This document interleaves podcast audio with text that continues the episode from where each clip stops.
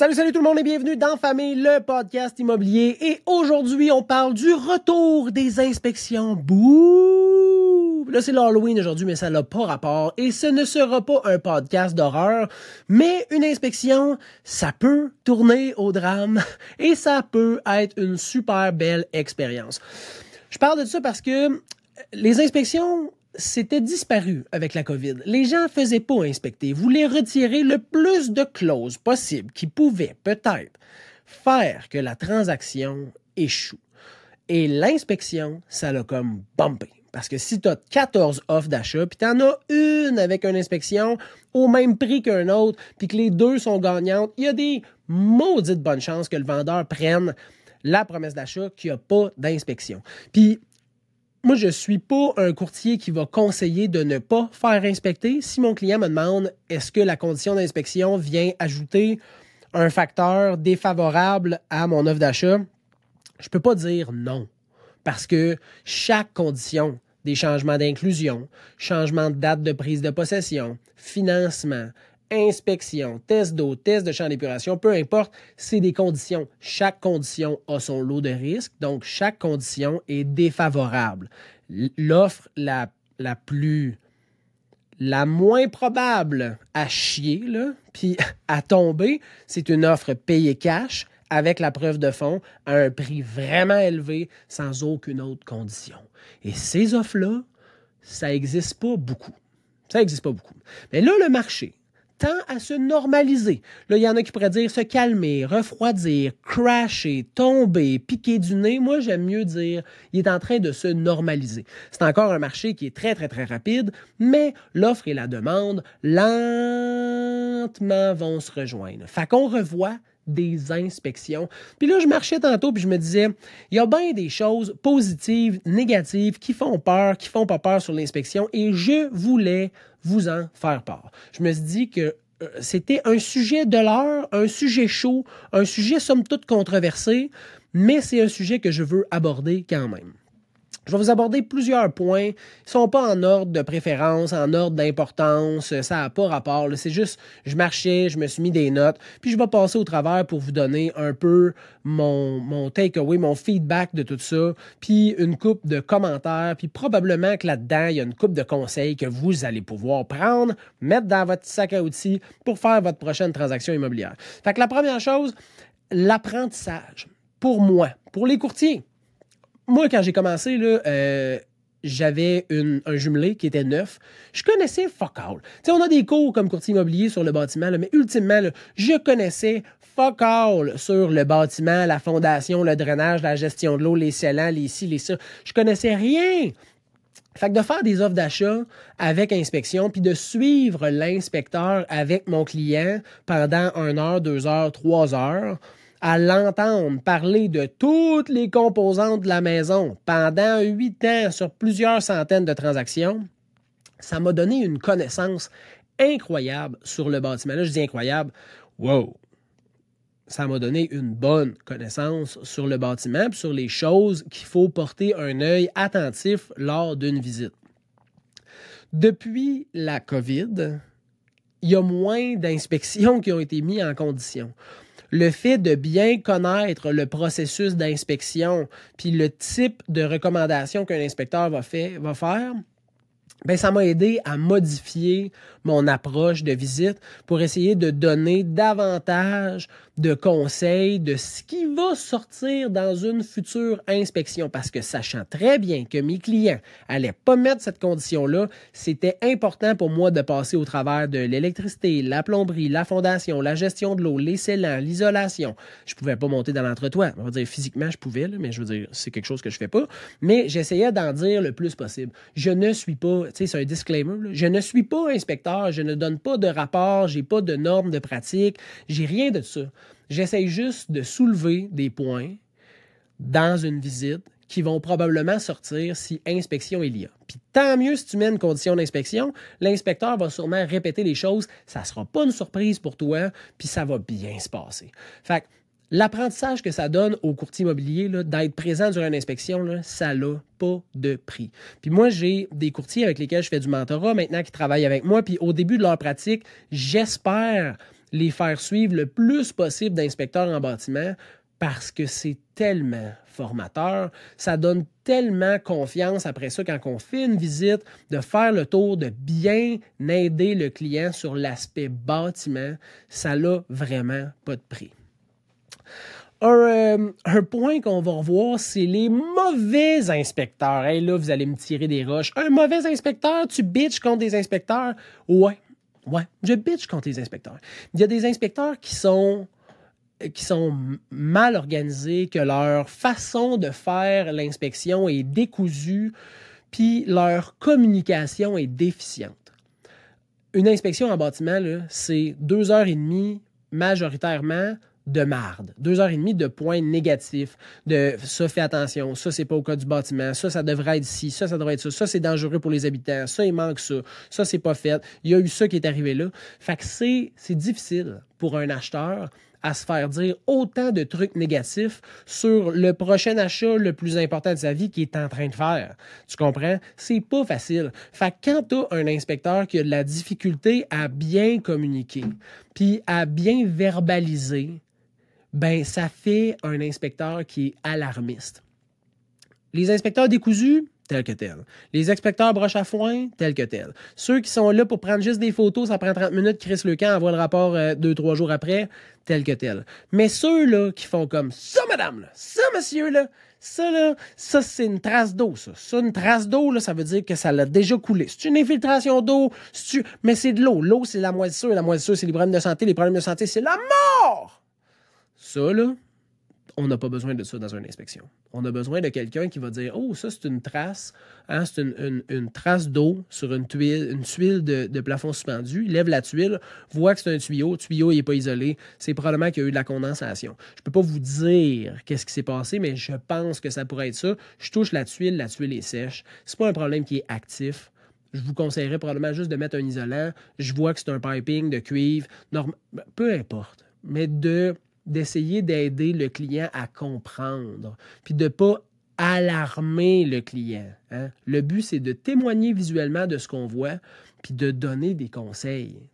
C'est ça l'objectif. Fait quand tu pognes un inspecteur qui a de la difficulté à bien verbaliser, communiquer, c'est vraiment, vraiment, vraiment plate. Puis tu sais, j'en ai vu des inspecteurs, comme je dis, là, qui arrivent, sont deux, ils prennent des photos, un en haut, un en bas, prennent des photos, clic, clic, clic, clic, clic, clic, clic, clic, clic, ils s'en vont, le rapport dans 48 heures.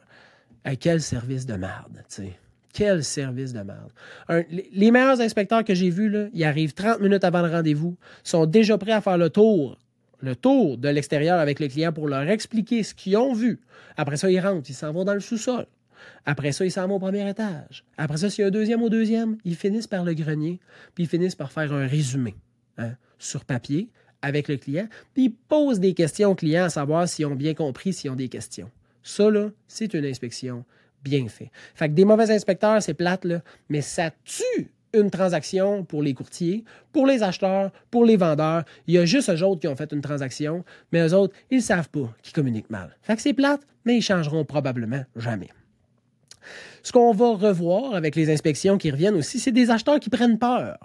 Des acheteurs. Puis ça, ça se lie, ça se lie beaucoup avec les inspecteurs qui sont alarmistes, mais des acheteurs qui vont prendre peur de points qui sont ou de points cumulés durant une inspection ou des points qui se sont fait dire que c'était quelque chose de dangereux. Puis là, une fois que la peur est là, la raison n'existe plus. Fait que tu peux pas hein, dire, ouais, mais soyons logiques, on est capable de faire ci, on pourrait faire une négociation, on pourrait demander ci, on pourrait demander ça.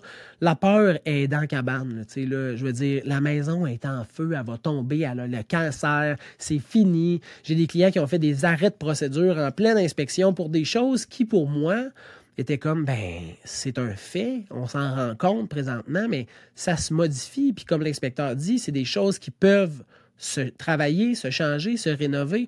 Mais quand l'acheteur a peur, c'est terminé. Fait que ça, on va revoir ça. Des transactions qui vont avorter pour des points qui sont, à l'opinion de certains, euh, pas, euh, pas des points qui valent la peine d'annuler une transaction, mais ça va arriver. C'est plate, mais quand la peur est là, la transaction est terminée. Euh, je me suis marqué comme note lecture du rapport versus discussion avec l'inspecteur. Si j'ai des clients qui me disent Ouais, je vais attendre le rapport avant de, de, regarder voir euh, qu'est-ce qu'on fait. Très mauvaise façon de procéder. Le rapport est là comme un guide écrit, physique, sur lequel tu peux te baser pour faire l'entretien des prochaines années ou pour négocier des points qui sont non connu à l'achat, non connu par le vendeur, non connu par l'acheteur, pas mentionné à la déclaration du vendeur, qu'on se rend compte durant l'inspection, puis qu'on fait comme wow, wow, wow, wow, wow. Ça, cette affaire, c'est super important. il y a une infiltration d'eau présentement dans la toiture. faut que ça soit réglé. On n'ira pas de l'avant tant que l'eau coule en haut. on va s'entendre sur quelque chose, puis après ça, ben, on passe à l'action, puis on passe à autre chose. Si tu attends de lire le rapport parce que tu étais plus ou moins attentif durant l'inspection, que tu n'as pas posé de questions à l'inspecteur, moi, je gage, là, tu as 50% de chance de ne pas acheter. Parce qu'un rapport d'inspection, ça a 40 pages, 60 pages, 70 pages de points négatifs marqués en rouge. Euh, je te conseille de regarder avec un électricité. Je te conseille de regarder avec un plombier. Fissure de fondation aussi. Ça, c'est pas conforme là. Ça, c'est. Ça fait peur. Tandis que quand tu es là avec l'inspecteur, l'inspecteur, il peut nuancer les propos expliquer verbalement ce qu'il ne peut pas expliquer sur papier. Parce que, ben oui, l'inspecteur se mouille un petit peu plus verbalement avec son client que dans le rapport. Parce qu'il n'y a pas de trace de verbal. Fait que, tu sais, si c'est quelque chose que tu es capable de réparer toi-même, il va te le dire probablement que tu peux le réparer toi-même. Mais dans le rapport, ça va être marqué de prendre un expert et de faire expertiser, de pousser plus loin parce que lui, il n'a pas la réponse, puis que ça peut être dangereux, puis ça peut entraîner ta la... C'est ça. Fait que parle avec l'inspecteur, attends pas le rapport. Quand tu sors d'une inspection, normalement, tu sais qu'est-ce qu'il y en est. Si tu attends de lire le rapport pour savoir qu'est-ce qu'il y en est, moi, je trouve, c'est mon opinion, je trouve que c'est pas une bonne façon de procéder. D'attendre le rapport pour donner ta décision, soit, il n'y a pas de problème. Mais d'attendre le rapport pour te faire une tête, mauvaise façon de procéder. On va revoir aussi des, euh, des conseils de mon oncle. Genre, j'ai reçu le rapport, je l'ai envoyé à mon oncle. Mon oncle m'a dit bah, bah, bah, bah, bah. Puis là, il t'a râlé de la merde pendant 15 minutes, comme quoi c'est une maison de merde, puis que tu devrais pas acheter ça. Puis, hey, comme je viens de dire, là, il était pas là à l'inspection. Il ne sait pas. Lui, il a juste vu la photo, il a juste vu le rapport. Euh, le conseil de ton mononcle, c'est peut-être pas le conseil le plus judicieux de rappeler l'inspecteur puis de poser des questions. Ah ben là, ça c'est peut-être un conseil que tu devrais suivre et appliquer dans ta transaction. Ça c'est si tu n'as pas communiqué avec puis tu n'as pas échangé avec verbalement durant l'inspection, qui était ultimement ton moment où tu payais pour être en privé avec l'inspecteur sur les lieux de la propriété que tu veux acheter. Il n'y a pas meilleur moment. Il n'y a pas meilleur moment pour avoir des conseils. Mais si tu envoies le rapport à ton nom, puis qu'il lit ça à distance, c'est sûr qu'il va dire que c'est une maison de merde. Puis d'ailleurs, je me suis pas marqué le point, mais je tiens à le mentionner avoir un rapport d'inspection sans être là avec l'inspecteur. Fait que, mettons, tu fais un offre d'achat sur une maison, conditionnel au financement, puis conditionnel à l'obtention du rapport pré-achat de 2021, mettons. Là, on est en 2023, de là deux ans. Là, tu lis le rapport. Si tu n'as jamais lu de rapport, que c'est ta première maison, mauvaise façon de procéder. Ça se peut que tu trouves qu'il y a bien trop d'affaires, parce que ton analyse puis ton expérience te permet pas de, de relativiser, relativiser, d'être objectif puis te baser sur ce que tu sais déjà, puis tu fais comme, ouais, ça, je sais, c'est dans toutes les maisons, ça, c'est normal, c'est dans toutes les maisons, ça, c'est correct, mais tu sais, c'est un stress que je suis capable de vivre avec, ça, c'est quelque chose que je suis capable de gérer moi-même. Ça va être plus difficile pour toi. Fait que je te conseille de faire inspecter, puis de suivre l'inspecteur. C'est une maudite bonne affaire. Du temps investi, je me suis marqué ça comme note. Parce que, ultimement, là, j'ai passé vraiment moins de temps. J'ai malheureusement fait très peu d'inspections dans les deux dernières années. Une inspection, c'est je m'en vais là-bas 30 minutes, 2h30 là-bas, je reviens 30 minutes. Ça m'a pris 3h30 de ma journée. je me suis juste marqué ça comme note. Le temps investi. Je, euh, à dire, je suis tout le temps vraiment fucking content d'aller faire une inspection, mais des fois, j'arrive sur une inspection, puis le professionnel qui est là, qui est, à mon opinion, pas top professionnel, ça peut faire une fucking longue inspection. Ouais.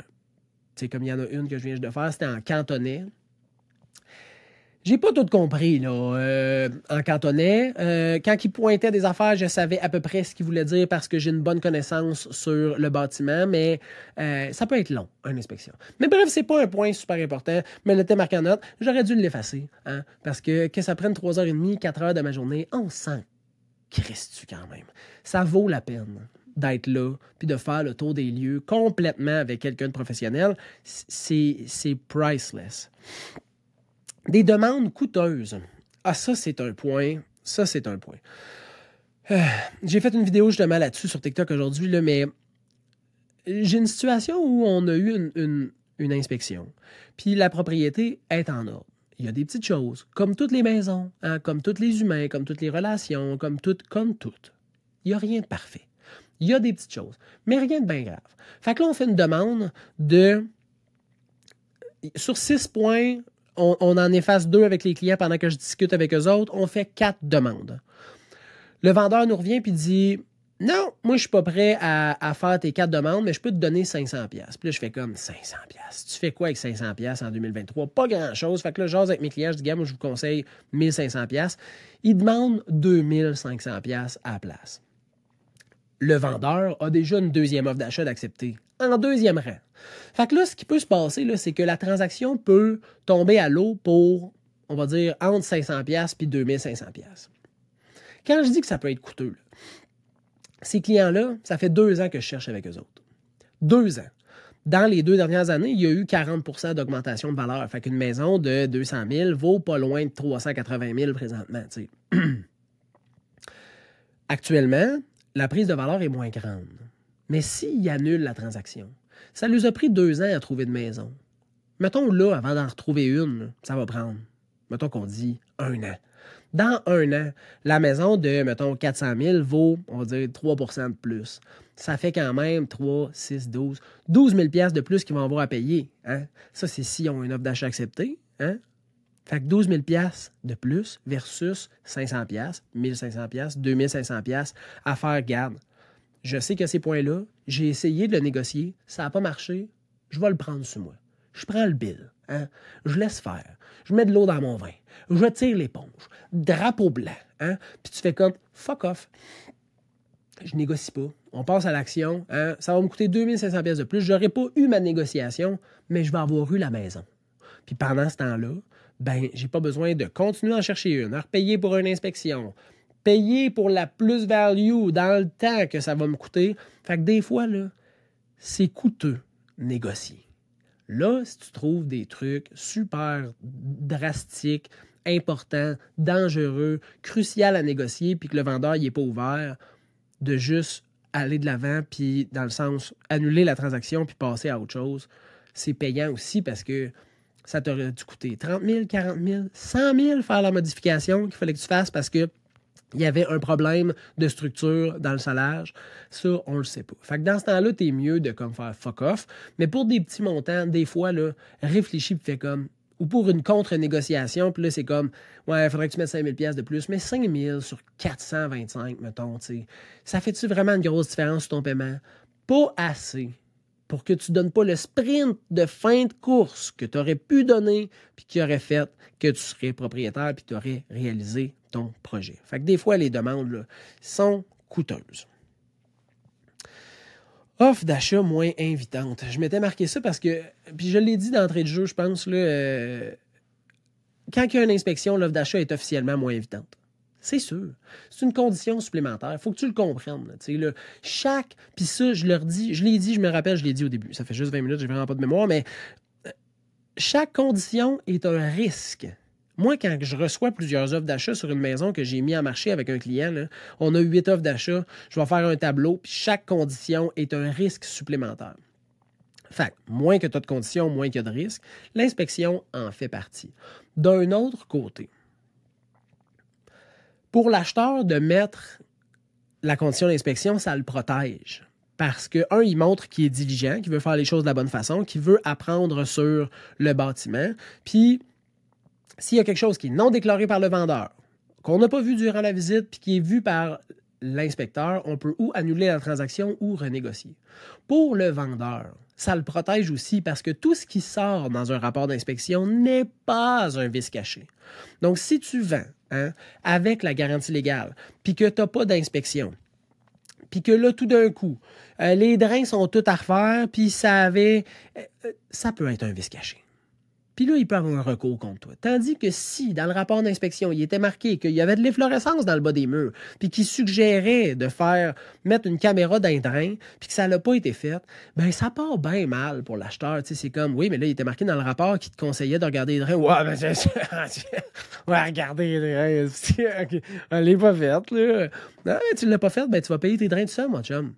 Chris, il te l'a dit. Il t'a levé un gros, un grosse lumière rouge allumée dans ta face, là. Puis t'as décidé de tourner de côté puis de faire comme Ah, y a rien, là. Ben, c'est ça. Fait que ça protège les vendeurs, ça protège les acheteurs, puis ça fait une transaction qui est bien faite.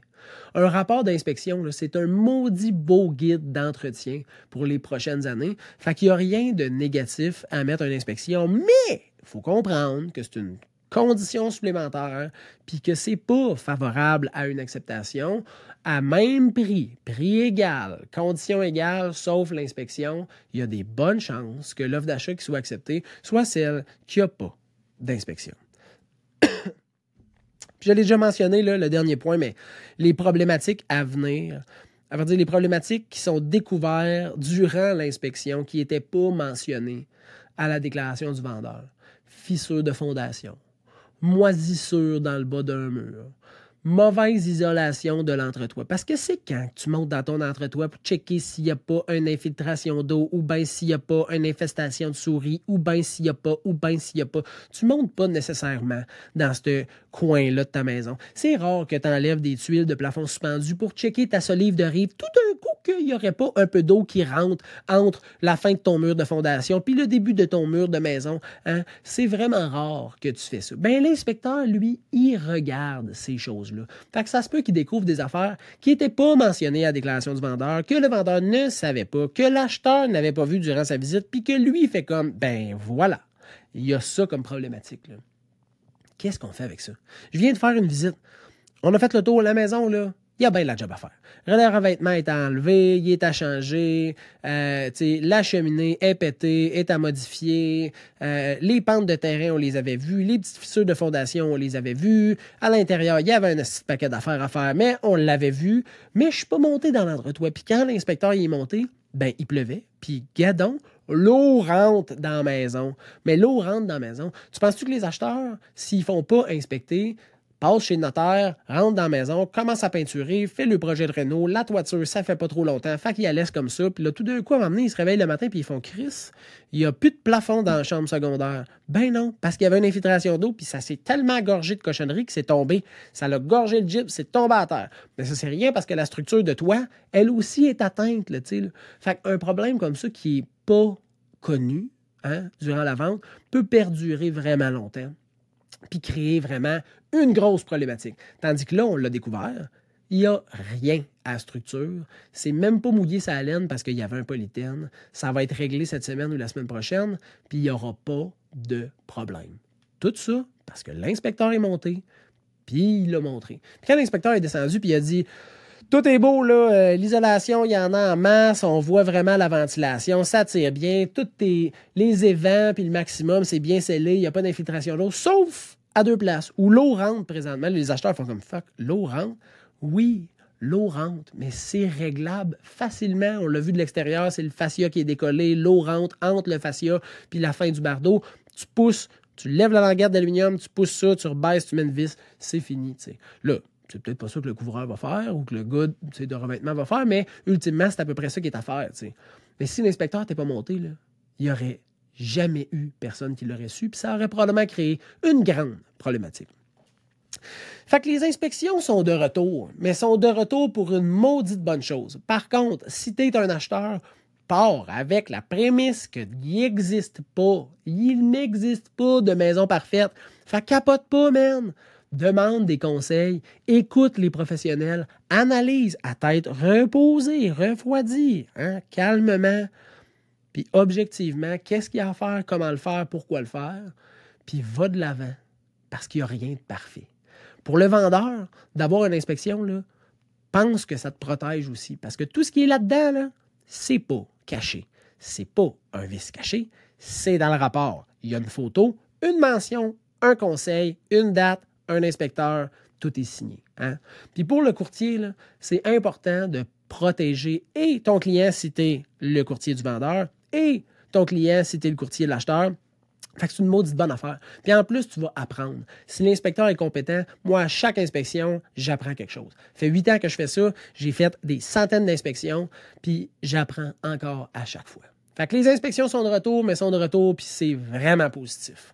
Un, ben, toutes ces raisons-là, puis en plus, ben, les inspecteurs vont avoir de la job, vont continuer d'avoir des inspecteurs, puis on va continuer de faire des belles inspections, puis d'avoir des transactions sécuritaires. Si vous avez des questions, vous pouvez m'écrire au info commercial serviceimmobilier.ca tout au singulier. Sinon, on se revoit au prochain podcast. Ciao, bye!